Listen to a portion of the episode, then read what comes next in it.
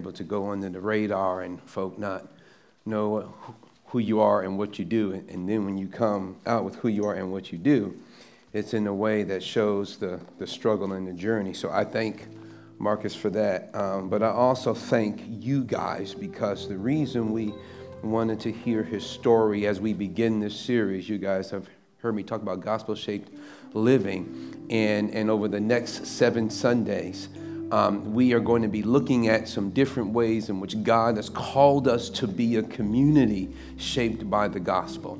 And that because we were born from the gospel, now we should be able to be maintained by that same gospel. and the first thing that we're looking at was what Marcus had alluded to and had talked about. It is this whole issue of light and darkness.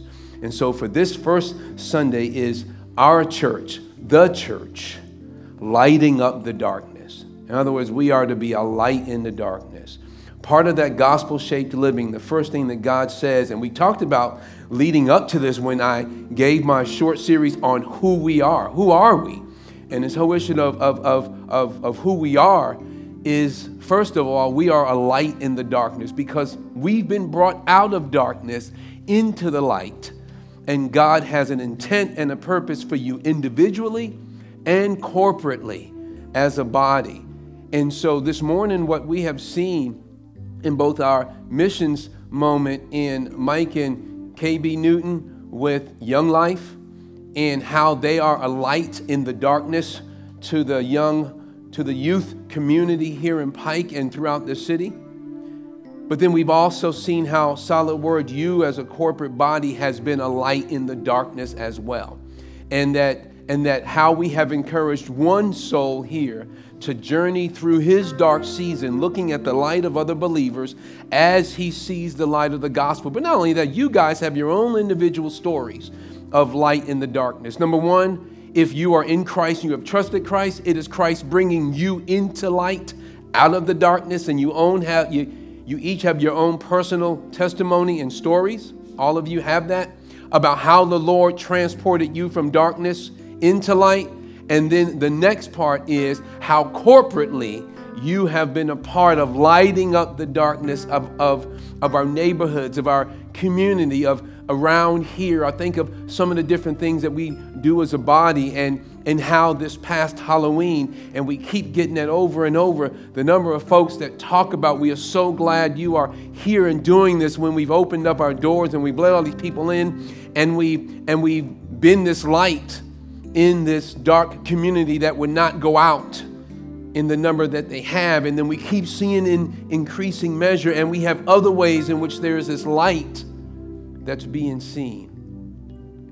And so this morning, from a, from a seemingly odd scripture as our first one, we're going to be looking at this whole issue of light in the dark, the church, our church, a light in the darkness. And I'm going to be using some other scriptures that have traditionally been used for that, but I'm going to anchor in one that is not. And now, typically, I'll have you stand so that I can read um, together. But from this particular text, I'm going to have you guys stay seated and listen, actually.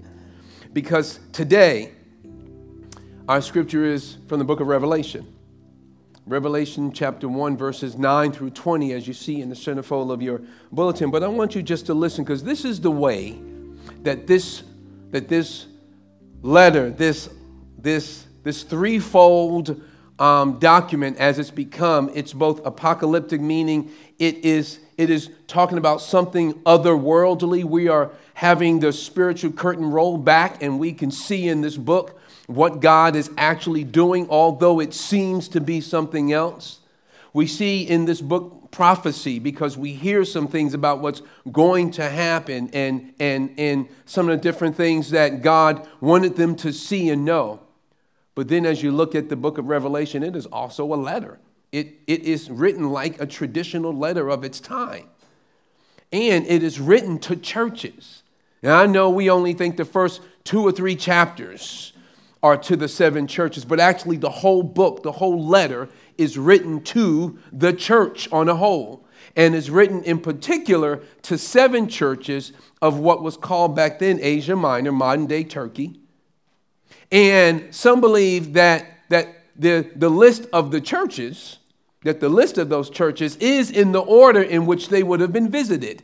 And if you go to a map, I didn't do a map picture, I, I had one up and totally blew it. But, but if you do a map of back then, you would see from the island of Patmos, you would see the circular and the churches that I mentioned beginning in Ephesus and ending in Laodicea. And they were really in order of how this letter would have been read in all of those churches, and it was written to them. And so here you see the Apostle John giving this notice, giving, you know, giving, and, and again, we're not getting into what he says to those churches. That's for another place and time. He, or, or, well, none other place. It's for here, but for another time. But, but that we're going to see of how he introduces this whole concept of the church being the focal point of God's purpose and message.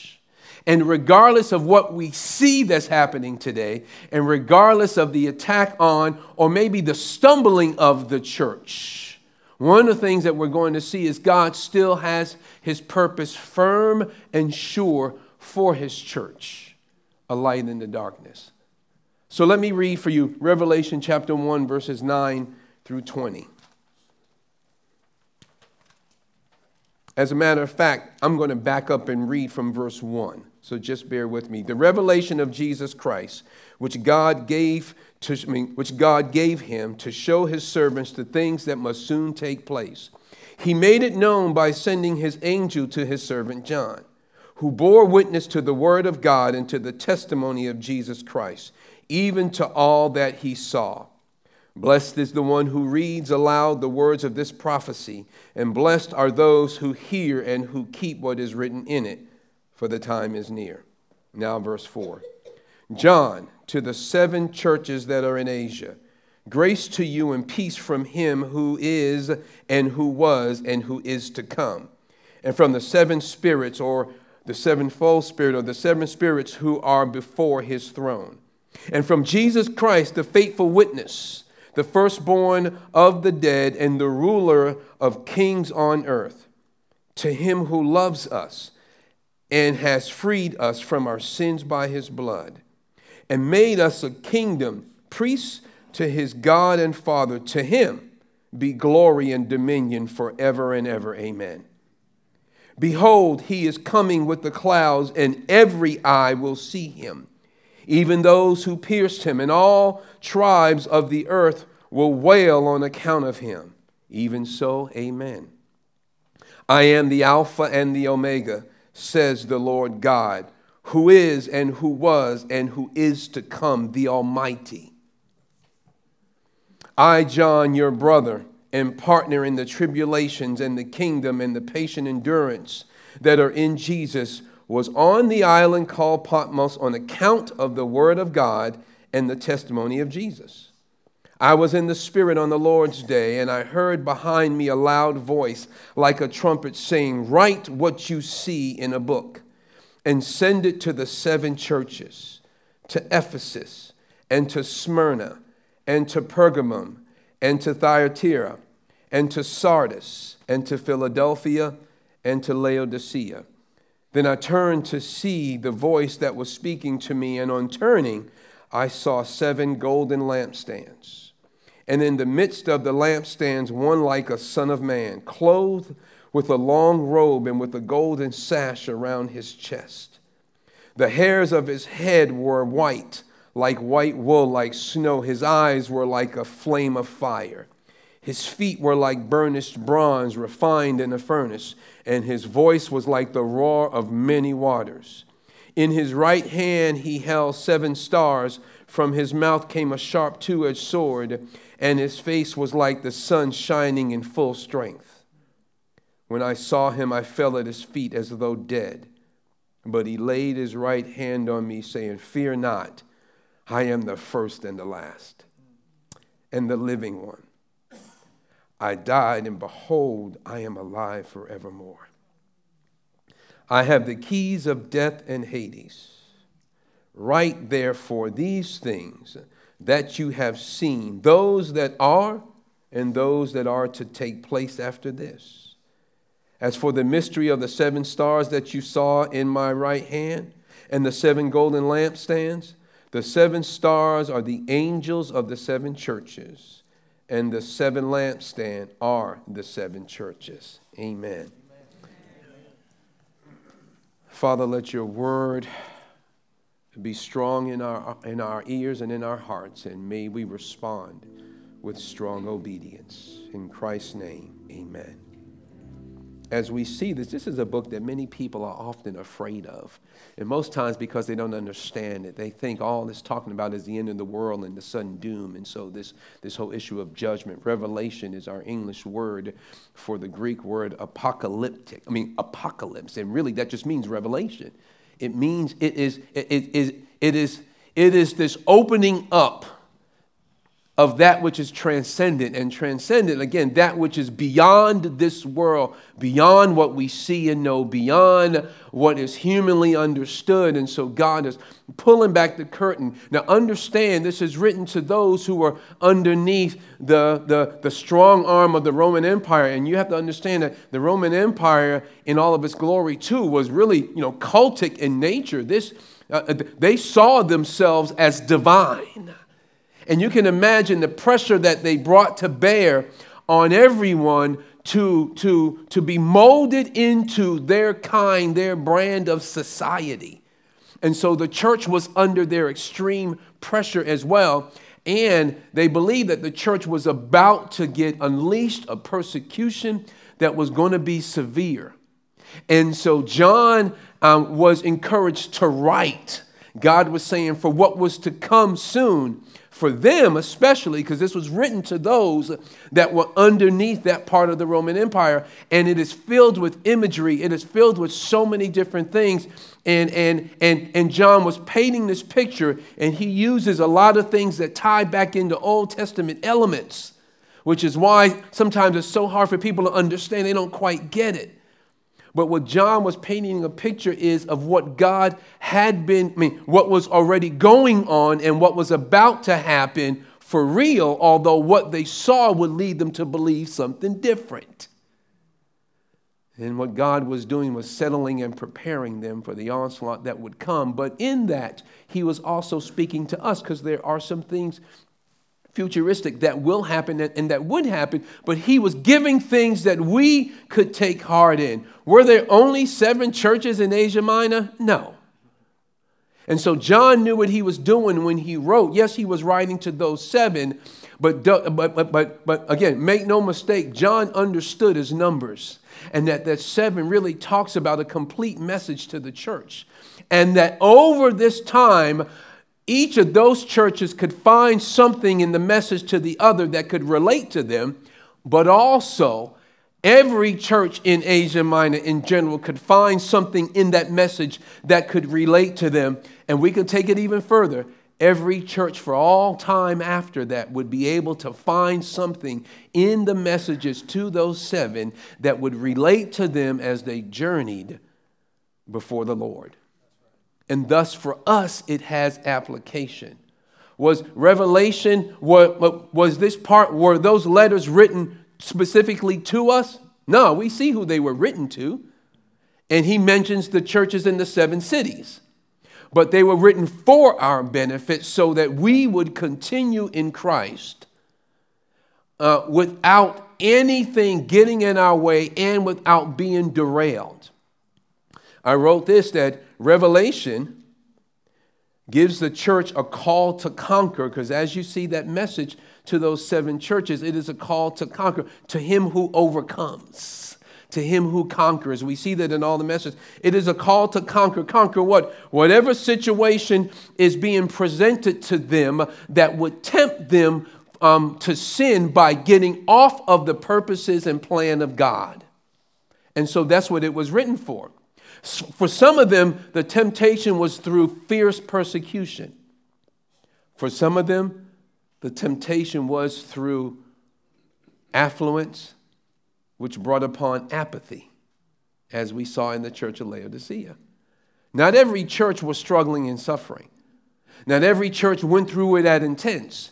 But God dealt with the different situations of each church differently so that they would overcome regardless of their situation. And he says that to you and I today that as we look as a church, regardless of the age, whether it is a church under extreme persecution or whether it's a church under extreme affluence, God has a word for all of his churches and he warns them I love how he starts off and he talks about what they are doing great. I think we all can take an example from what God does in that. He talks about what you are doing before he focuses and onto what you are not doing. And then in that, he's encouraging them. And the only one that we see at the end is this church of Laodicea who had become extremely affluent. And I tell you, be careful, church, when you think the end goal for us is to have a lot of resources but minus Christ. When we think everything is okay, because on the outside, everything is okay. I can pay all my bills. I don't have to pray, Lord, my bills are due. I don't have the ends to meet. No, you may be able to meet the ends of your family and another. It's not a prayer of God, my health is out of order. I need to know you may be having the best, best health of your life. Lord, I need a job. No, you may be experiencing the highest height of your career and can be in danger of failing in living in and up to the purposes of God. And so he says to us, You get it all. You get persecution, and you get when you're comfortable the danger that's there. And so, what he tells the church in this is that number one, you, Christ is the focus and you are his attention. And understand there is no other way, there is no other group, there is no other plan that God has to work through on this earth other than his church. There is no other group. And I thank God for the for the groups that we partner with, and they're called I mean, sometimes they call parachurch organizations. We thank God for that, but God's intentional plan to culminate through the ages was that He would have a called out group for Himself. He gave us that example in the nation of Israel. They weren't, uh, uh, uh Abraham wasn't born Jewish. God made a nation out of ungodly people. He made him into a nation. But remember, Abraham was an idol worshiper, came from a family of idol worshipers. And then God called him out and made him his own. And then we see what he wanted to do. Of course, they failed, but don't throw them under the bus. And he called us out as a church, and we seem to be failing. But what God says is that my plan is still through the church. Ask a question this morning What do people think of Christians and the church? People who don't go to church, what would they think? What would they say? Who are we to be? What should we be doing? And, you know what? You'll probably hear a lot of different answers from people about what they think the church should be doing. Some believe they just should be a social service agency paying people's bills and making them comfortable and doing good things in the community. And some of the churches today are held to that standard. Some think they just uh, they should just preach what is within the Word of God and the doctrine, and really don't don't don't involve themselves in the things of the world. Don't don't don't think that that's secondary. Just say what's in the Bible, and everything else will suffice. Hmm. But then, as we look at Scripture, God says you can actually do both you can actually proclaim my gospel first and make sure that people know who I am. And then they see it in you and the way you live. And then you can help to relieve, like Jesus did, the effects of sin and suffering in our world, because that's exactly what he did. When it says he went to all these different places and, and, and he went to all these different cities and healing, it is because he was relieving the effects of sin as he proclaimed the gospel. And gospel shaped living is about living out this faith that we have in Christ while relieving the effects of sin on our world, letting people know that there is hope. You actually can live life with a purpose because God has one. And God says you can engage your culture, you can participate in it, and ultimately, He says you are to be a light in the darkness. And so when we look at these seven churches, number one that we see is this whole thing of establishing the authority and the author. and I'm not talking about just John in this place, the authority as we look at these first verses, I mean, these first eight verses, as actually God sets this up. He sets himself up as God is the authority, giving it you know, to Christ so that it can be passed on to John. He says here at the beginning, the revelation, verse 1, the revelation of Jesus Christ. Understand that. What are we reading? We are reading what has been revealed by Christ Himself. The book starts off this is the revelation of Jesus Christ, which God gave Him to show His servants. That sets the tone for the whole book. It is not some weird, I don't know what they're saying, all these different imageries. No, it is a revelation from Christ I mean, from God to me, I'm sorry, from Christ that God gave him to give to John for John to give to those in the faith. So it came from the Father. When it says from the seven spirits around the throne, some of you is like, what? I say no, and, and, really sevenfold. And actually, when you go back to Isaiah 11 2, it was understood when you see, and, and, and someone can look at that 11.2, it's this whole issue of the Spirit described in seven characteristics in Isaiah 11. And so it was known of that sixfold, but then the Septuagint started to say, the Septuagint is that Greek translation of the Old Testament started to speak of those six characteristics as the sevenfold Spirit. And so you get here this whole issue of of the seven spirits, or as translated, the sevenfold spirits, or the sevenfold spirit around the throne. And so you see the Father, you see the Spirit, and He positioned the Son last because the Son is the focus. He's the focus of the church, He's the focus of this book, and He sets it for what we're going to be doing. And so then He says that Jesus is the one who is the focus of it. And then, of course, the actual author of this is John. So, after he establishes the authority and the author, he communicates the central focus. What is the central focus? Number one is a who is the central focus? Jesus Christ himself. And he sets this up. I love how he says this. It is the verse where he talks about Jesus. He says, verse 5 And from Jesus Christ, the faithful witness, the firstborn from the dead, and the ruler of the kings of the earth, to him who, number one, loves us. So the central focus is Jesus Christ, but look at what Jesus has done. He says he loves us. Second point is that he frees us from our sins. And then the third point is that he made us into something. I love what he says. The central focus uh, for us as a church and of this book is Jesus Christ. And if we ever get away from that, we have missed it.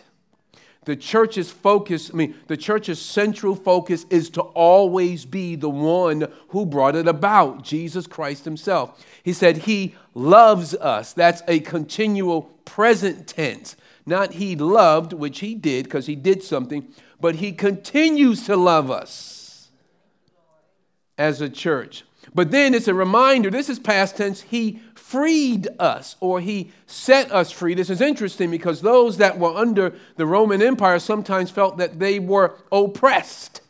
But God says, You are actually free men. And actually, some of them would be persecuted and were being persecuted heavily.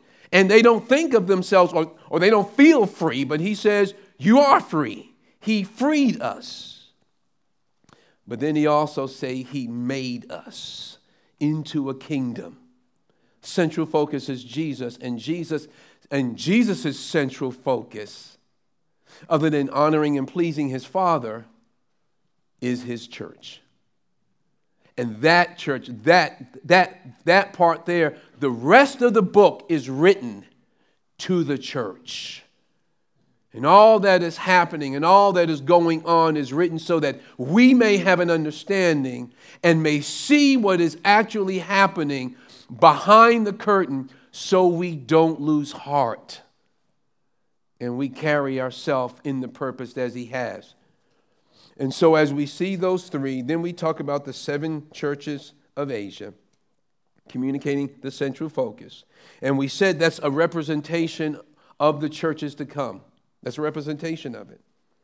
And all the different churches, as I said, can find appropriate things to say because of what God had mentioned here. But then look at what you see when John hears the voice. Understand, when he heard the voice, it said it sounded like a trumpet. But understand, it was very intelligible. He understood it. It was loud, and it was one that caught his attention, but it was one that he clearly understood. It wasn't like the Charlie Brown voice that we've heard whenever the kids would always hear all the adults talking. It was loud, but it was unintelligible. And here he says it was intelligible and he can understand. But look what he says. He says that the seven lampstands, Christ gives him the explanation right away of the imagery. Of the imagery. The seven lampstands represent the church. I love this. And what does a lamp stand hold? A lamp, a light. And so they represent themselves as a light in, in this particular case, particularly Asia Minor, but generally speaking, in the world. And so when you get this book that is revealing the culmination of human existence and society, how does he first portray the church? They are lights and there is a danger of their light being removed. He says the seven stars are the angels or the messengers of those churches. Understand, John would have known all these churches real well, which is why, too, he understood what they were about. He understood them because John worked and lived and preached among those churches and others there. It is believed that he spent a good amount of time at the church at Ephesus as well. And so he knew that area, he knew that region, he knew those churches. And so today, when I said that the focus is on the church seen as a light, why do you need a lampstand? Well, you need a lampstand because you want to put a light on it. Why do you need to put a light on it? Because you want to see. Well, why do you need to see? Because there's darkness all around. Why did God place churches where they are today? because he wants a light in the darkness that will shine for who he is and his purposes regionally and then collectively they, they light up the atmosphere our i mean this room today is lit the way it is because of a series of lights as a matter of fact if you had one light and i had that in the center it would light most specifically up that particular area um, but it would give light to everything. And the more light you have, the more clarity you have. Now, understand they didn't have incandescent lights and they didn't, you know, um, um, they didn't have electricity like that. And so that was candlelight. And we know candlelight is great if you have no light, but, but it's hard for us to understand this issue of lampstands when we live in a time and day and age when you walk into a room and flip a switch and the whole room lights up except when the power goes out. Then you get a taste of what it's really like. Remember when he had that this past summer happened in our neighborhood, and I knew something was wrong when I got home and I was like, boy, the neighborhood seems awfully dark. I didn't realize that none of the street lights were on. It was awful, it was dark. And I was like, okay, why does it seem so?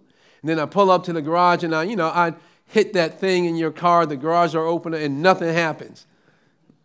Hit it again. Maybe I didn't hit it good enough. Then I finally caught the clue it's not working. And so, thank God that the phone tower was worn out. I called my wife who was inside and I said, Are we out of power? Yep, we sure are. And so, as a matter of fact, since that garage door is controlled electronically, electricity, we had to go the old fashioned way and release it and pick it up manually and pull the car in.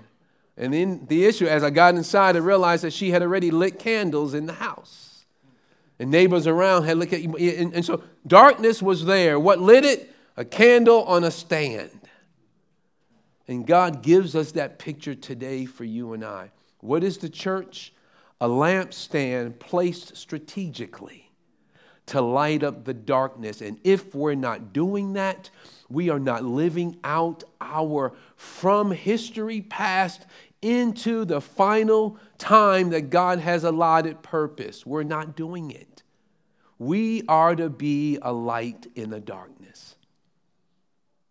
And the darkness is the sin that has resulted in this world.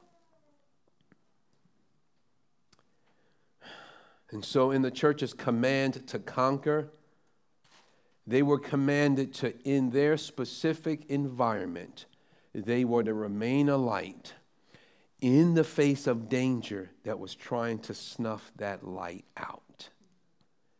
It was a battle, it was a war. They were being prepped for war.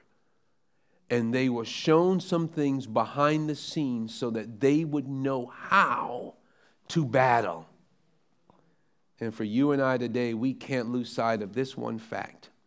How is our light shining where we have been placed strategically to let people know that blessed is He and He is to be honored and He is to be worshiped and served, and we are to reach out and to bring people into the light?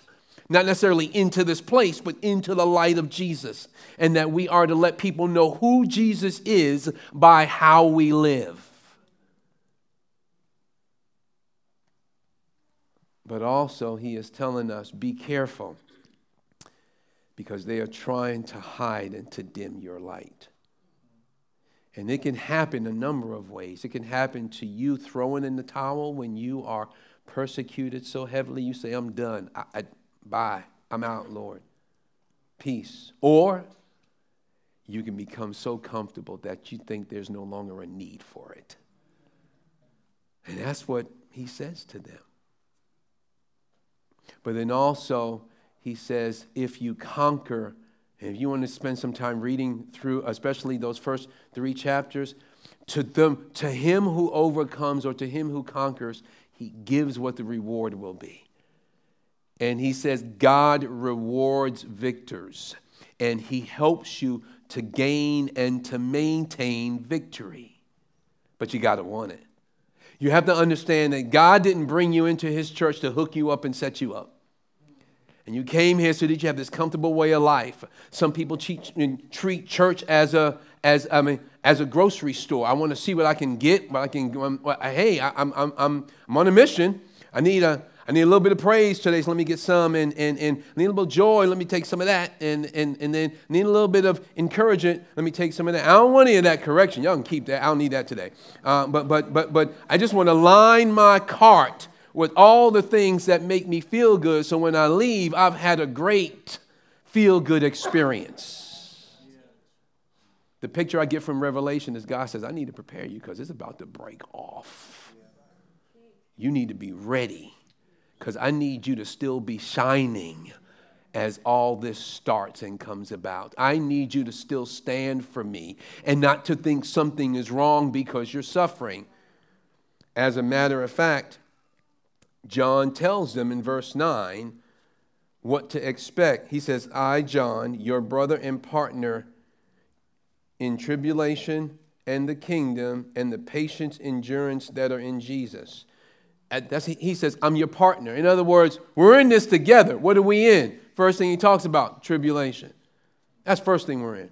Suffering is, we know in Timothy, suffering is a normal part of the believer's life. Paul told Timothy, all those who wish to live godly will suffer persecution. We seem to forget that. We think he's written all those who will live godly will be hooked up.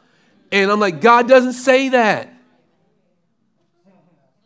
All those who live godly as God it made, God's going to do it for you.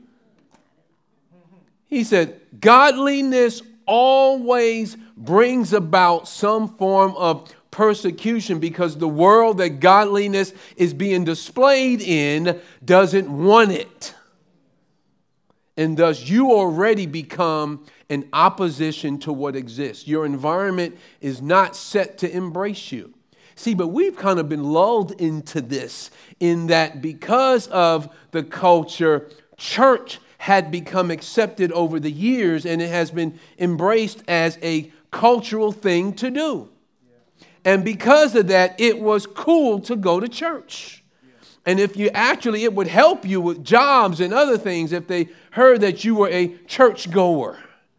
You attended on a Sunday morning, you were a moral individual, and it was this benefit that wasn't the case back then. They weren't lining up to, going to, to, to go to church back then. They, they really had to go with a purpose and an intention.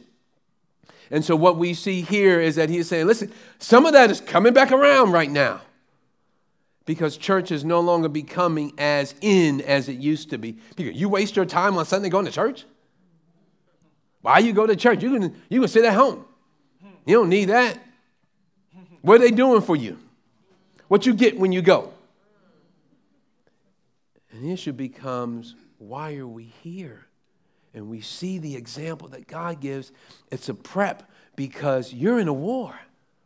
You're in a war of righteousness. And it's not going to be, he says, I'm your partner in tribulation, I'm your partner in the kingdom, and I'm your partner in patient endurance while you wait and you live under the pressure and the burden of what it means to be a believer in an ungodly society. He, he is painting the picture. Don't get all twisted and bent out of shape when it gets hard for you as if you're doing something wrong. You're probably doing a whole lot right.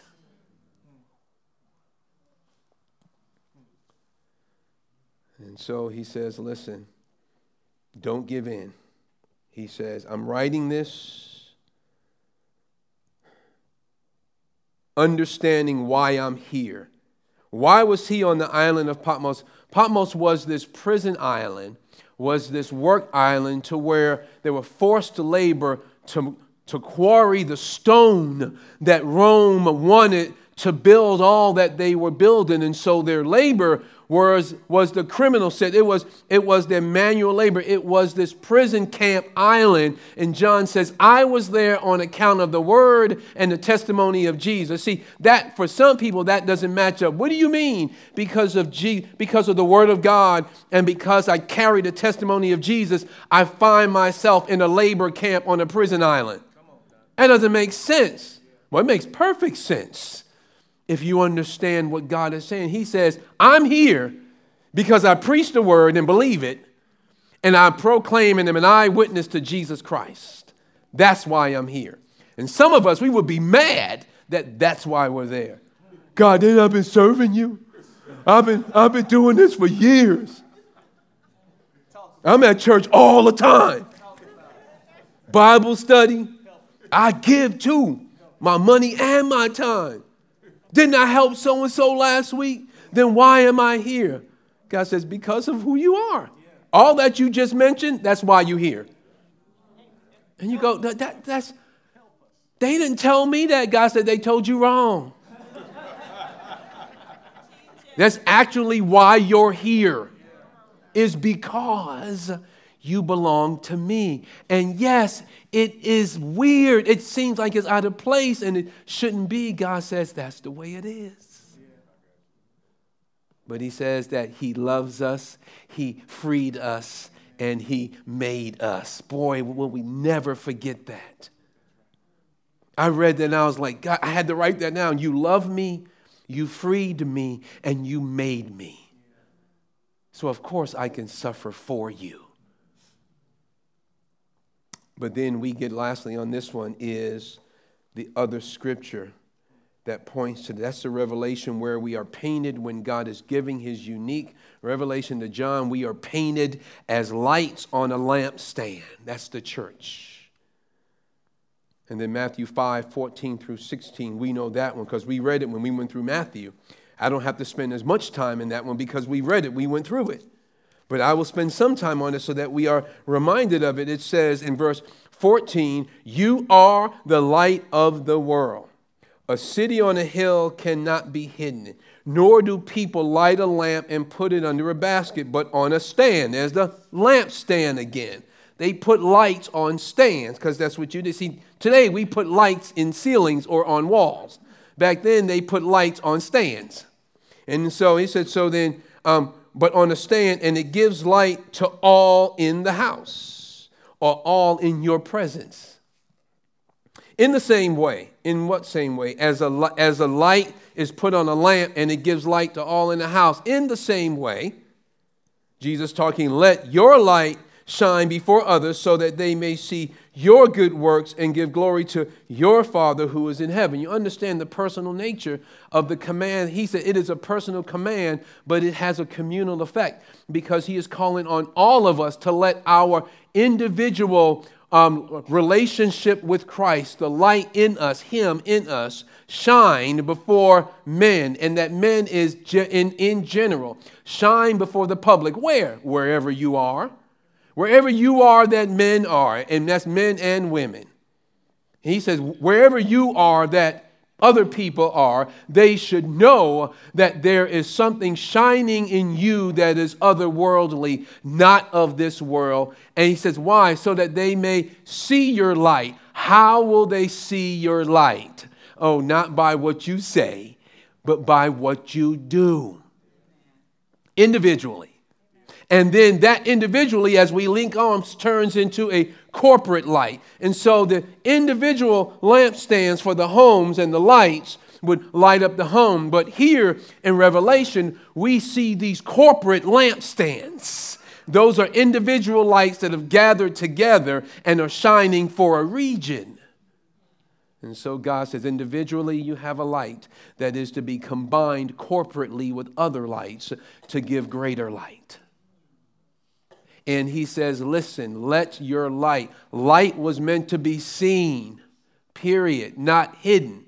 So people say, well, well, well, I'm not that kind of Christian that, that I talk about my faith and I proclaim and I let everybody know. I just kind of, you know, do my own thing. Well, then you're not doing according to the scripture. God has got no hiding lights. He says, You don't light a lamp and hide it under a basket. He said, You don't do that. Why? Because the, the only reason you have a light is so that people will see it. The only reason why you and I are left here on this earth, when you came to Christ, that He didn't take you home right then, right there, is so that people would see you, the light, in the areas that you were living in. Otherwise, why are you here? Go home. Take your light and go home. But if indeed God intended for you to be seen, be seen. Well, how am I seen? By my good works. Who determines what good works are? Jesus. Who determines what those works are? Not society, not the neighborhood, not other people. God determines what good works are and what works are good.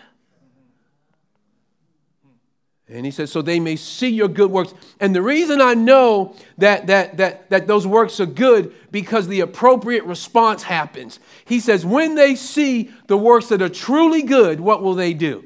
They won't even talk about you. When the works that are godly good are seen, they will focus on the one who enabled you to do the works God. So when I got a bunch of folks singing my praise, I'm wondering what kind of work have I been doing? Has it been good or has it just been something to gain me notoriety and fame? Now, some people may not understand it. Those outside may not understand what they see, but then we clarify. And the works that are good is because God is the one granting them. And so, for you and I today, what we need to understand is that God intended for us to be lights individually in our areas, but then corporately on a stand, shining bright for regions. And I always ask, how are we doing? How are we shining? Are people praising God because of our works? Or are we hiding it under a basket? Or if I could say, we're hiding it inside this building. A light was not meant to be hid in a building. A light was not meant to be hid in a service. A light was not meant to be hid, I mean, hid uh, inside this structure. It was meant to be seen. And so, my dear listeners, how are we going to be seen if we stay huddled together in secret? God says, Get out. Yeah, it's a battle, it's a war out there. I'm preparing you for it. I've prepared you and I'm preparing you. Now get out. and be seen. Why? Because I want people talking about me, God says. He's the only one that can desire people talking about him and not be conceited and stuck up. only one. Because he deserves it. In his purity, in his holiness, he deserves it. And so for us today, he says, Listen, he says, You are, and I love this. I actually wrote here, it is a collective you. If y'all lived in the South, this would be y'all. So the collective you is y'all. And so God is saying, Look, y'all, get out. Y'all are the light of the world. Y'all are a city on a hill. Y'all were not meant to be hidden. And if you really wanted to go southern, you would say, All y'all. And so this whole deal is God says, All y'all are meant to be seen so that people glorify me when you're done. So I had to ask us how are you being a light individually so that people can indeed see your works and glorify God? What kind of works are you performing? Is it God glorifying? Is it leading people to talk about God? Or is it just leading people to talk about you? Or is it leading people to talk about you? Because it ain't got nothing to do with God. The issue becomes what are people saying by what they are seeing? What are people saying because of what they are seeing? This week, I'm going to challenge us with something. I want you to take some time before Monday hits and you get back to work, school, wherever you go, you know, your social groups, whatever you function in. I want you to ask yourself this question How do my works shine the light of Christ on my world? That's individually. How is it? Am I letting my light shine? How? And then the second part of it is Am I joining with others to be that corporate light, that lampstand, like the seven churches, to allow our light to be seen in a region and an area? How am how is that happening in my life? One thing, if it is not, find out prayerfully one way in which I can let my light be seen and known and how I can join corporately to let our light be seen and known. One way this week. That's all. I ask you one way this week. How are you doing that? And how will you do that? Secondly, is what are the temptations that are endangering your light to be hidden? What temptations are you giving into that are putting your light in danger?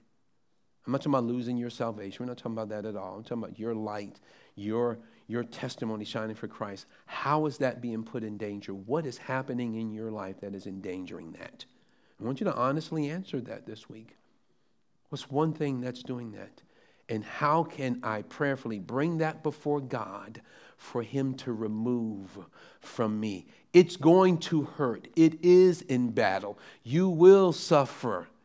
But God says, You're in the right place when that's happening because that is expected of the follower of Christ.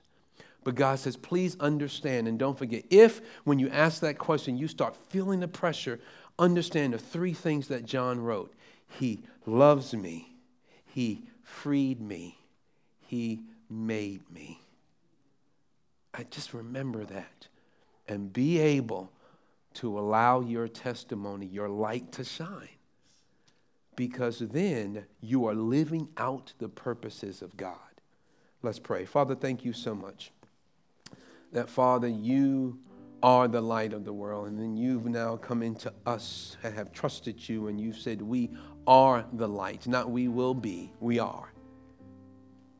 And Father, you made it so that all men would see and see who you are in the process.